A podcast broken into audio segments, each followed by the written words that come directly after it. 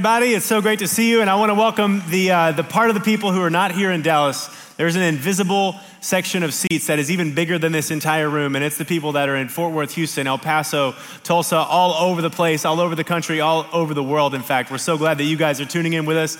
If we have not met, my name is Garrett. I serve on the staff team here at the porch, and I'm so excited to get to spend another uh, Tuesday night with you guys. It's going to be great. So I, I hope it's going to be great. That was a little overconfident, wasn't it? I'm, I'm excited and I hope it's going to be great. Hey, I want to start by uh, sharing this with you. Uh, a couple years ago, my wife and I took our closest friends and family and we went off to Mexico to get married. Now, we were very excited about that. The destination wedding thing has some advantages. For one, the beauty it was fun to get married on a beach. Actually, I think we've got a picture of it here, and it's it was a, it was quite a sight. There's JP all fired up, you know, like there's family on the right, family on the left. It's really pretty, but you can't actually see like right outside the picture. There are these other resorts to the left and right. So there's this guy like with like an umbrella drink sitting on his like belly, you know, like right outside of this picture. So we all had this very thin slice of the beach. But one of the disadvantages of us getting to go have this awesome experience was that um, all of our families stayed the night at the same place we did on our wedding night. We were all at the same place for this resort. Big mistake, huge. Don't do this. So anyway, we, uh, we were all at the same place. And in the morning, we knew we were all, they were going to go back home. Uh, a lot of family in Texas, some in Florida, and some elsewhere. And we were going to go to the other resort for the rest of the honeymoon. So, um, all the people that we brought down there are great people family, friends, pastor, you know, I mean, it's just all good. They all have one thing in common don't want to see them the day after the wedding. So, it becomes our like top priority you know that we want to get out really early you know we want to get out soon so we set this like terrible like 7.30 a.m uh, pick up from the other resort and they're going to come get us. They say, we'll be there, we'll, we'll bring the car. And so we're out there at 7.30 a.m. I mean, just tired, you know, we're up all night praying um, for you guys. And um, so we, we walk out there and it's like 7.30 a.m. And, uh, and 7.30 kind of comes and goes. 7.40 kind of comes and goes. I'm like, oh no. 750 comes and goes. And so I went inside the lobby. I'm like, people are about to start waking up. I don't want to see anybody. So I went in. I said, can we call the other resort and see what's going on? So they call and they're like, okay, they sorry, they're sorry they forgot. They're going to come. I said, okay, no worries. They're late for the record, but that's okay. No big deal. And then I hear this ding and I turn around in the elevator um, and her dad is walking out. And then mom's walking out. And then grandma's walking out. All the Jamaicans are coming out of the elevator. All right, she's Jamaican, and so uh, everybody is coming out. The elevator, her family's there. JP starts walking down in the lobby. I'm like, oh, this is exactly what I did not want to have happen. And I'm like picturing, like, how's this conversation to go? You know, like, how was last night? You know, I mean, I.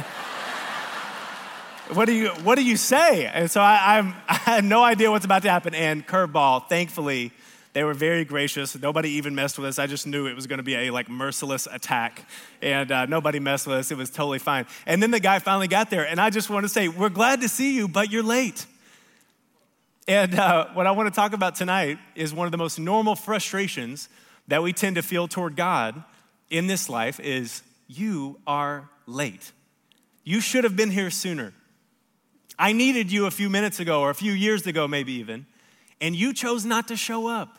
Because I know you could have, but you didn't show up for me in the way I needed, in the time frame that I needed, in the spot that I needed. And this is not just a Christian experience, you know, this is for this is a human experience.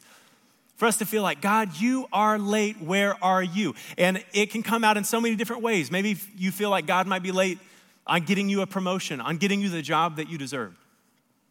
You might feel like God is late to help you get in life where your age should tell you you should be in your own mind. You might be feeling like God is late to get the person that you're sitting around right now to get you out the friend zone and ask you on a date. You might be feeling like God is late to help the person right next to you um, buy a ring, you know, and like actually get this thing rolling a little bit. Who knows why you think God is late? But it normally comes out like this Why doesn't God? I just created a lot of conflict for some of you. I'm so sorry. Couldn't resist. I planned that one too. I knew that was coming. So it usually comes out like this why doesn't God do something about this? You ever thought that?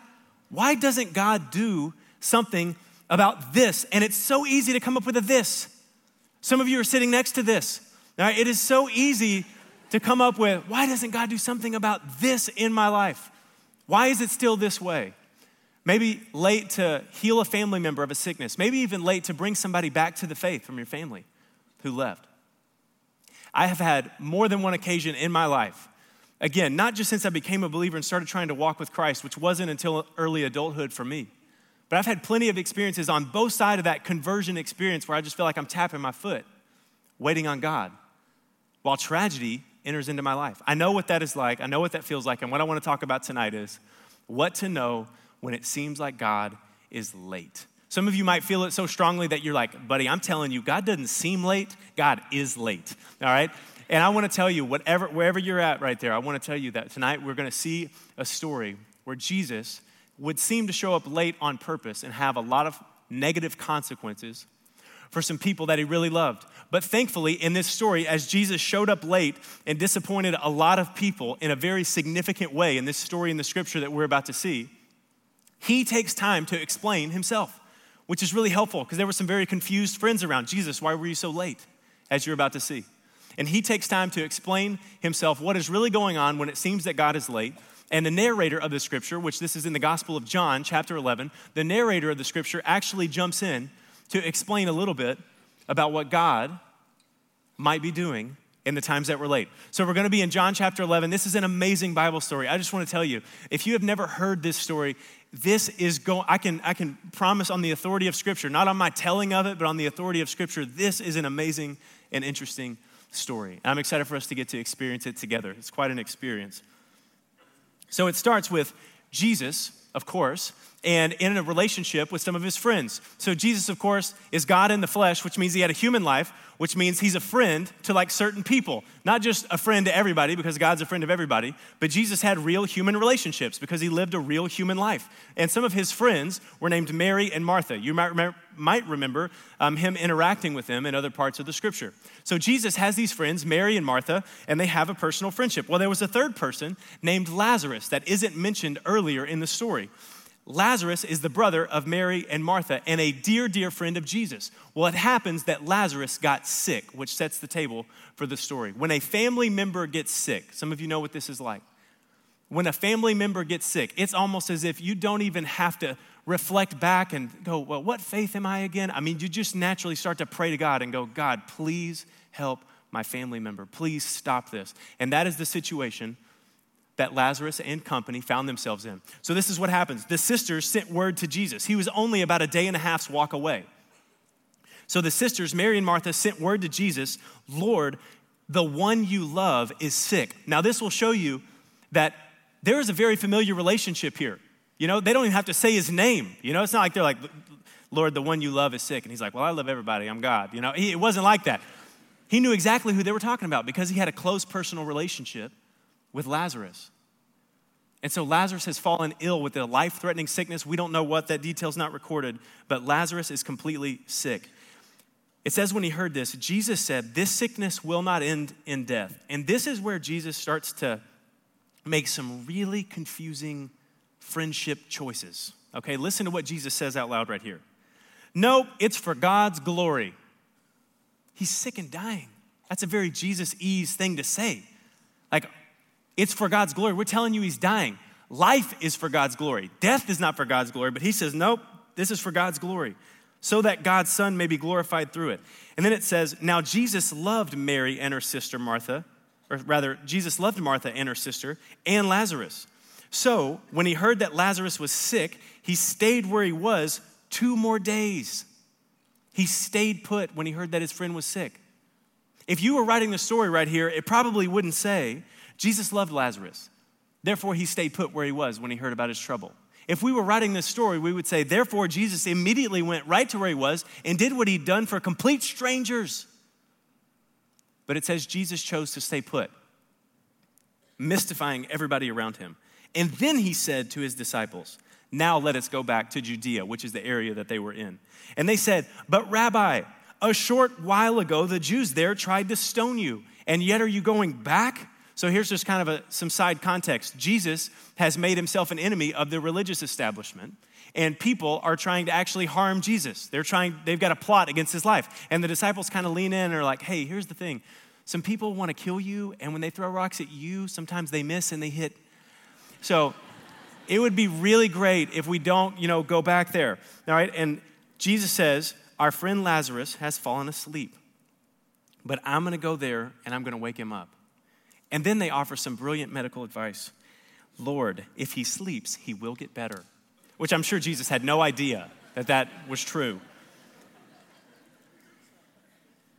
Jesus had been speaking of his death, but his disciples thought, obviously, he meant natural sleep. So then he told them plainly. And this is where Jesus takes his insensitivity, it would seem, to a completely new level. Lazarus is dead. See also, Jesus let him die. Lazarus is dead. And for, listen to this for your sake, I'm glad I wasn't there. What? So that you may believe, so that you can have faith so that your trust toward me could be built. But now let us go. I mean, let's just admit if you're there, you're confused.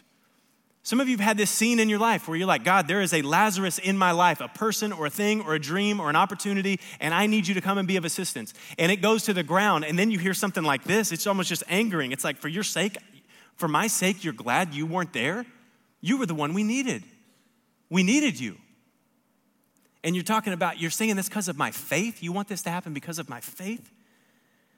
Jesus is sending a really, really clear message with this sentence. He is saying, I am letting a medical and a relational tragedy happen on purpose to form faith in you.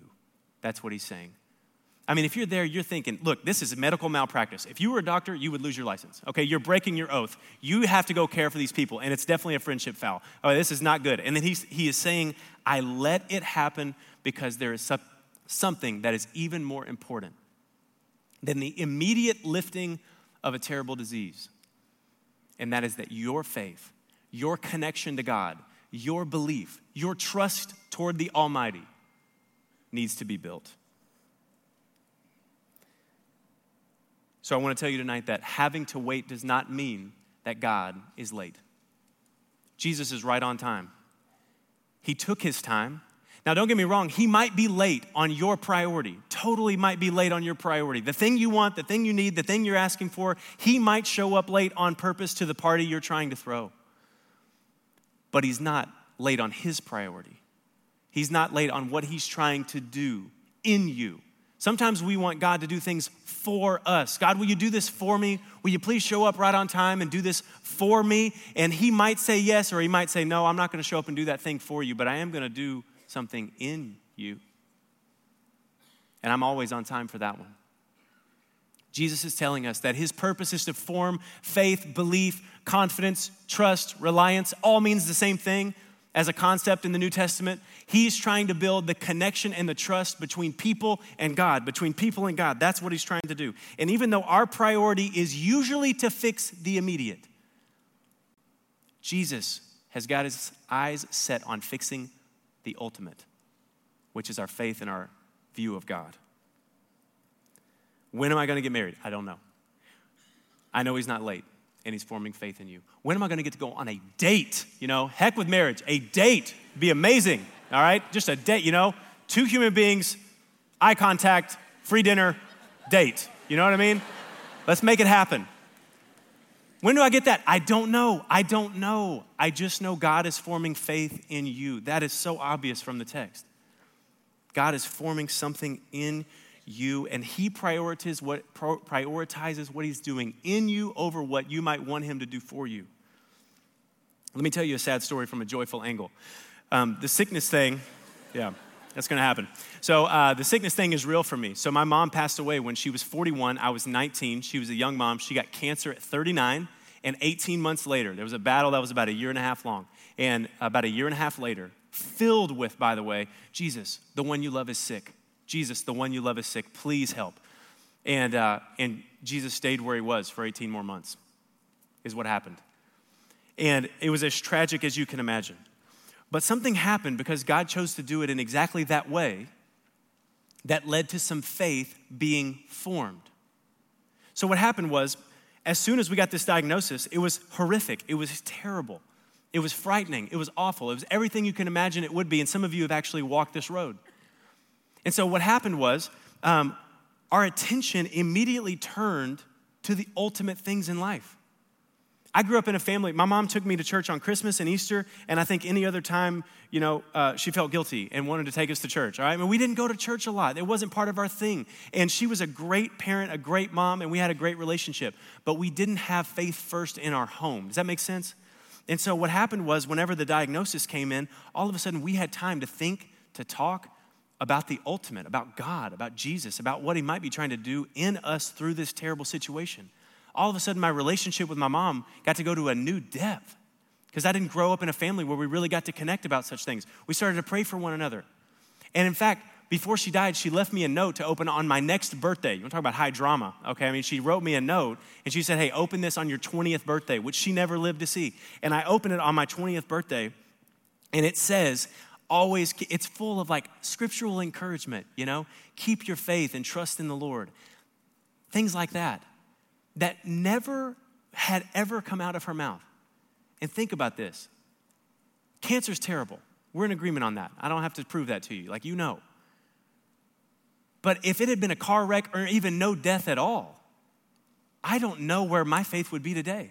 That was the season. That was the thing. That was the time that God put his claim on my life and on my heart.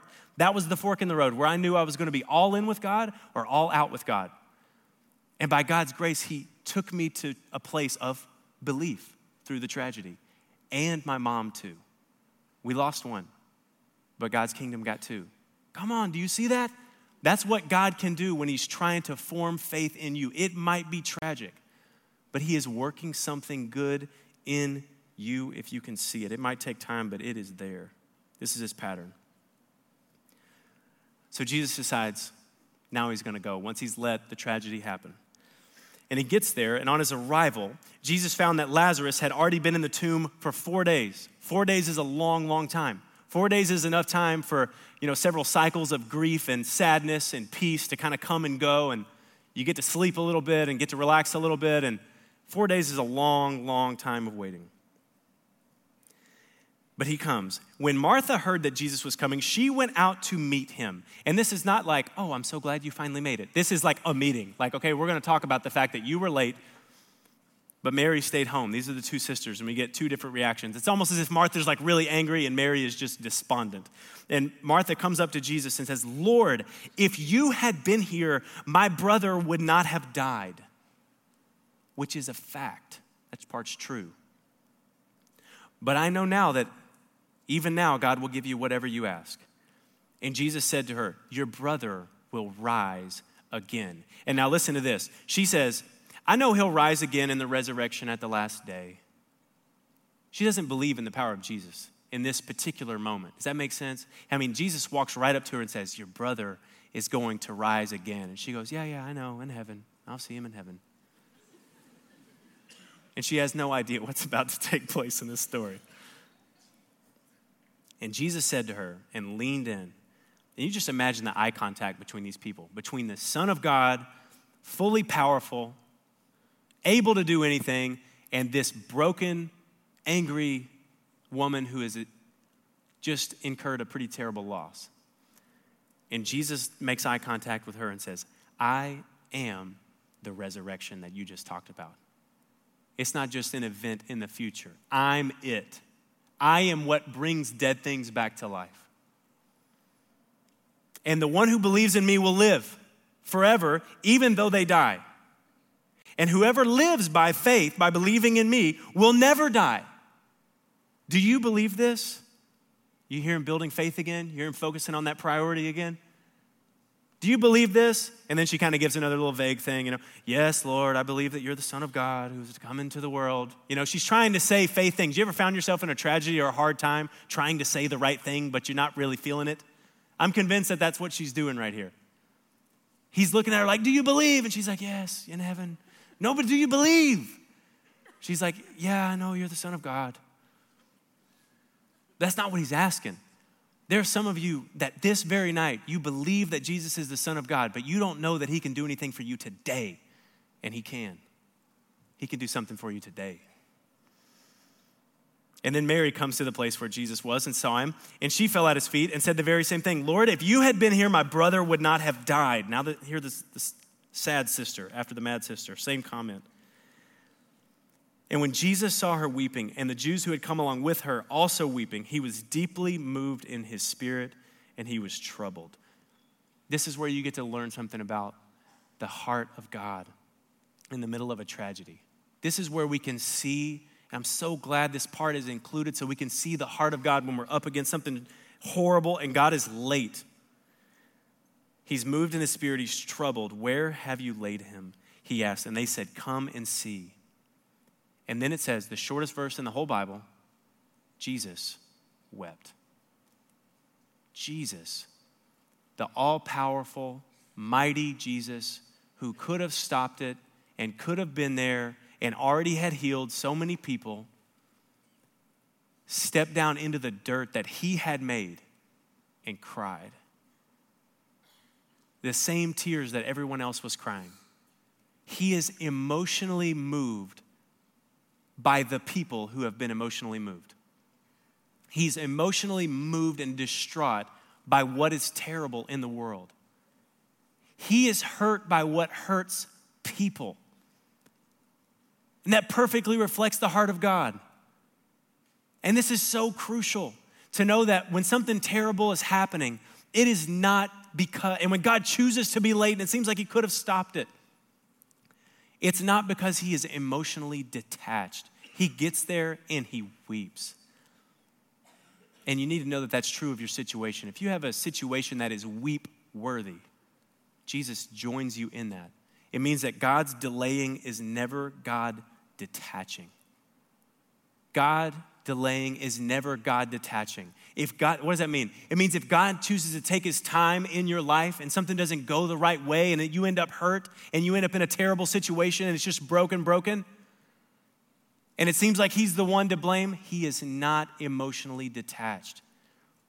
This has the power to lift such heavy burdens. When you think about the worst parts of your life, the parts where you needed him, man. I mean, the times when you he needed to show up and he just didn't, and something broke and something hit the fan, and a marriage ended, or a relationship ended, or your health ended, or your money ended, and something just ended and it was off.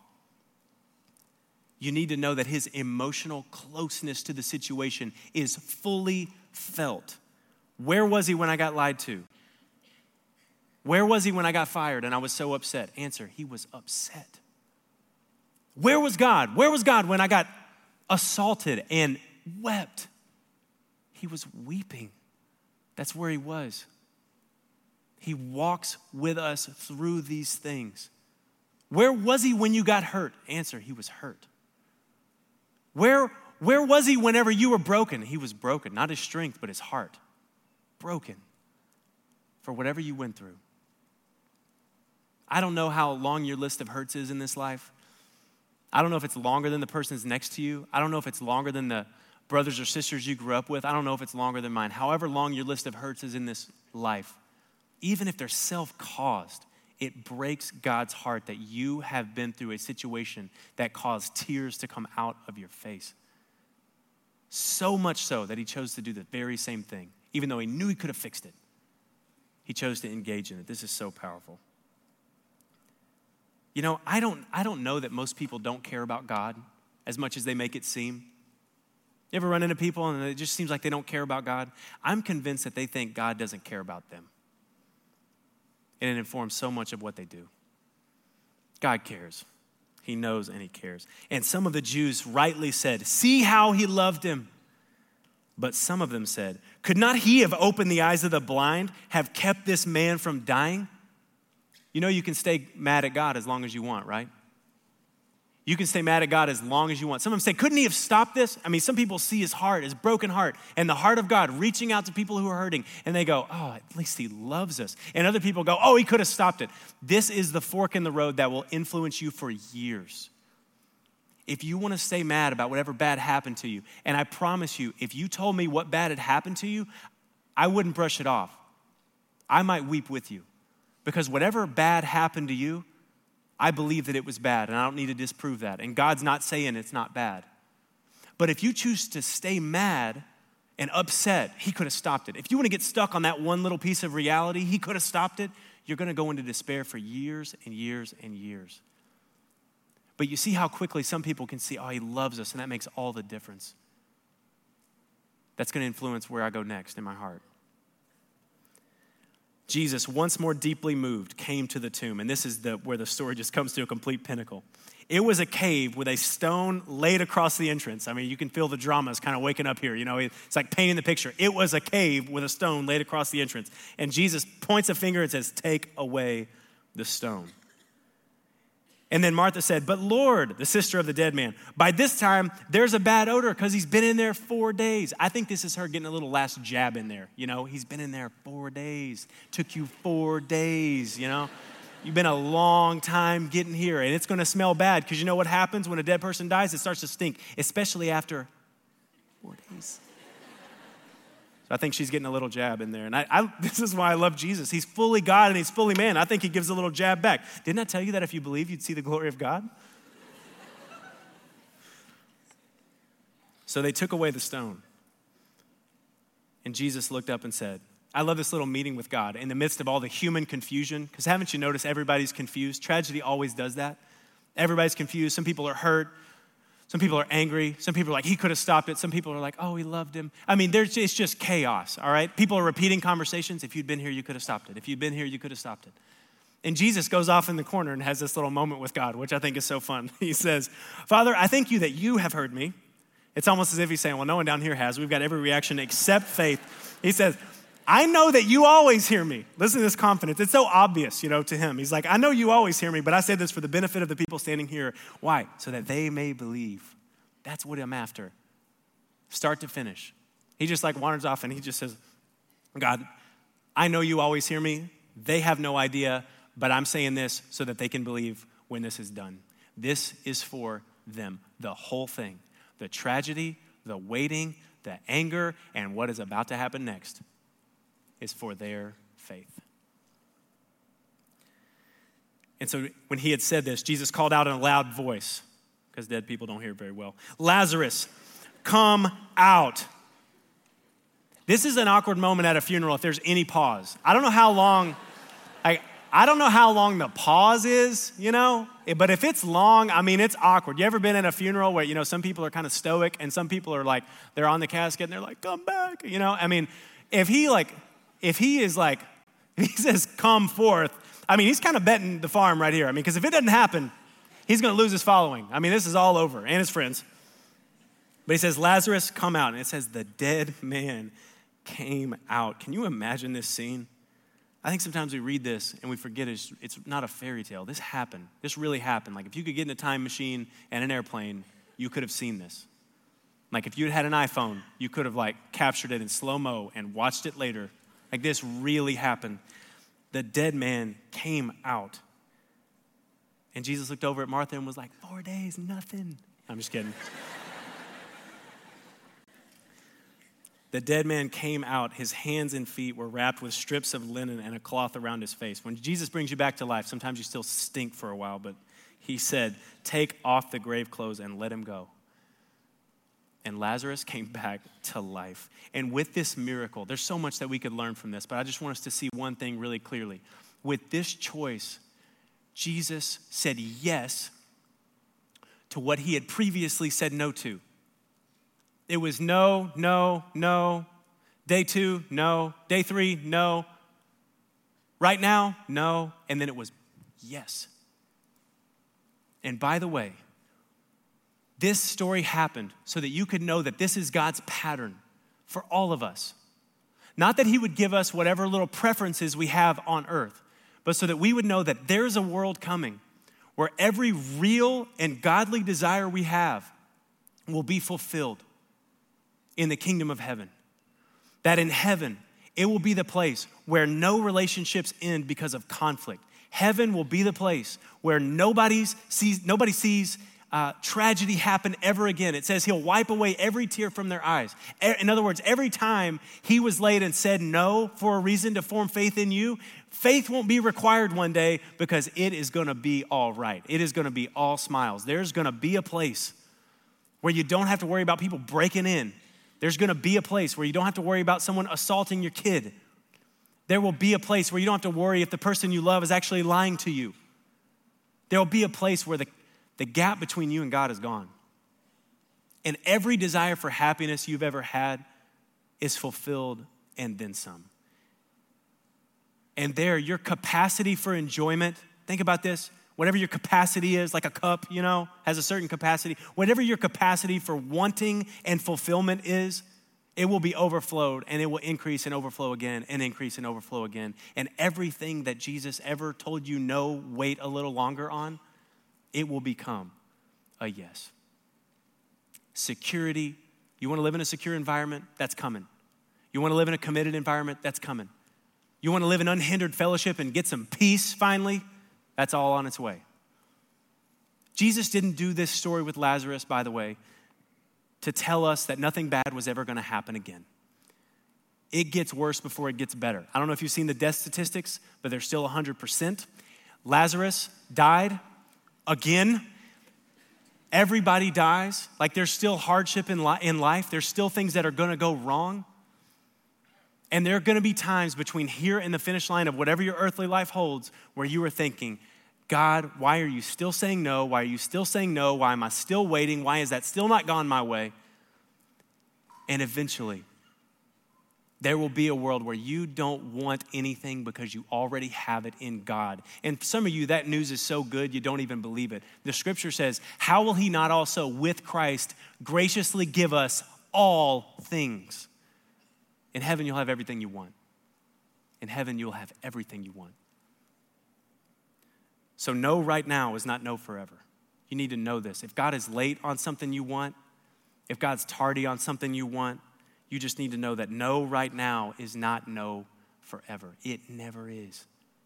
Now, look, if you're if you want if you're like okay my lamborghini's coming one day that is not what i'm talking about wrong church that's not what i'm teaching up here i'm not telling you that one day if you just hold on you know that 50000 check is coming in the mail you know like listen Maybe. I don't know what he's going to do. I have no idea what he's going to do. I'm talking about your legitimate, God given wants. I'm not talking about your selfish, preferential, self glorifying wants that we all struggle with, including me. I'm talking about the good ones, the godly ones, the holy ones.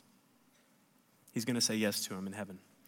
Tim Keller said it this way it's very helpful. God will either give us what we ask for or give us what we would have asked for if we knew everything he knew. I want to close here. Um, when I was uh, 26 years old, another tragedy happened in my life. I want to share with you about it. I want to share the hope in Christ that was brought to me, and then we'll finish our time. I've actually shared this story here before. Um, you may be familiar with it, but whenever I was 26, I got a call that my older brother um, had died in a four wheeler crash. I was actually in uh, church at Watermark Fort Worth. It was a Sunday morning, and a little background. My older brother lived in a lot of sadness um, he was an alcoholic, self professed. Um, he was a substance abuser, and I'd shared the gospel with him a lot because God had changed my life. I, and I was trying to tell him, like, I'm, I'm Lazarus. I'm telling you, I was bad. Everything you do, I did. Okay, you haven't done anything I didn't do, and I'm telling you, Jesus brought me out of the grave, and He can do the same thing for you. I mean, I sent that message to him pretty consistently. And one day, I, I heard that he had lost his life um, in a four wheeler crash. And honestly, I didn't know in that moment if it was on purpose, if he wanted to injure himself. I know he raged against the world and God and pretty much everyone in it.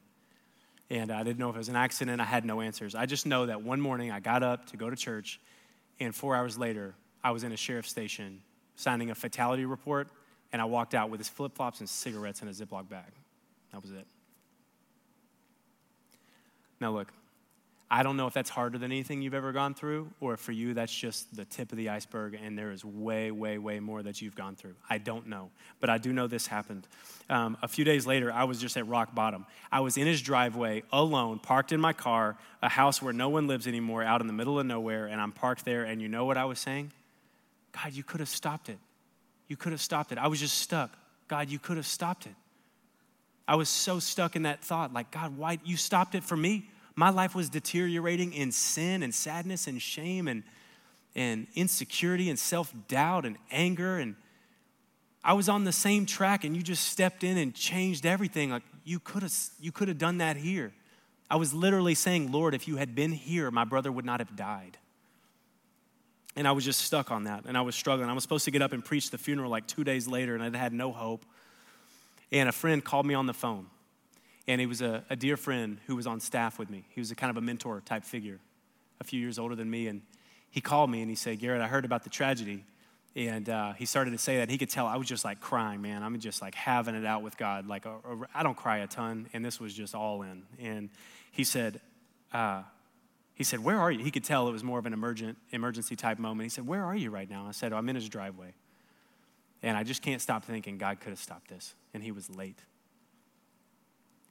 And he said, Garrett, he said words that I will never forget because I didn't just see him in John 11, but because I heard him come out of my friend's mouth and I knew they were true. He said, It's true that God could have stopped it, but we both know that doesn't mean that God doesn't care, and it doesn't mean God wasn't doing more than you can see. And that might be all we get, but it's enough to trust Him fully. And that little piece of counsel led me out of what could have been the end of me and God. Like, if I'm being honest, all I got to do is stay stuck on God, you could have stopped it and you were late. All I got to do is commit to that mindset. And I might have just gone away from God forever. I don't know. But by God's grace, He sent a friend to deliver the same message to me that we just encountered, that Jesus delivered personally. And that's this if you're going through tragedy, and God was late, it's not because he's emotionally detached and it's not because he's going to hold out on you forever but you can bet it is to do the same thing for you that Jesus was aiming to do for the people who witnessed this live. And that is to form faith in you while you wait. Let me pray for us.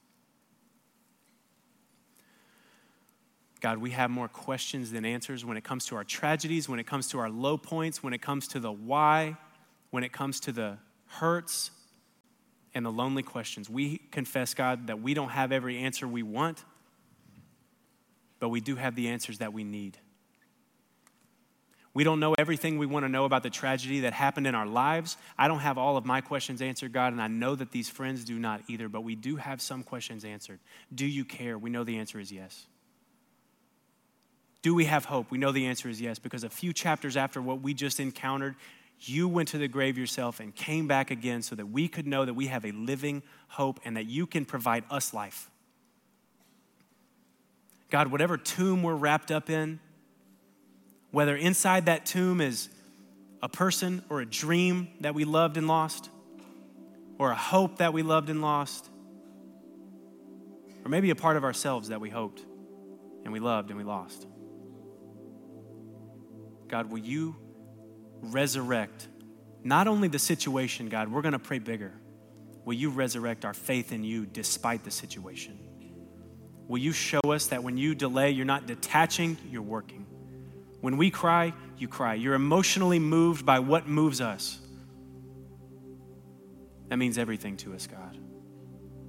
We offer ourselves to you, God, not because nothing bad is going to happen from here, but because nothing meaningless is going to happen from here. It'll all be used, it'll all be worked by you in your perfect hands, in your kind hearted, gentle, loving hands. Thank you, God, that we don't just look into stern, angry eyes when we look to you, but we look into tear filled, heartfelt, loving eyes of a father who hates it when we go through things that hurt us. We offer our heart to you, God, because you can resurrect anything. And we know you can resurrect us from our sin and our pornography and our selfish habits and our addictions we haven't admitted yet and what happened over Labor Day and everything we feel bad about from 10 years ago, you can resurrect the whole thing. And we worship you because only you have that power.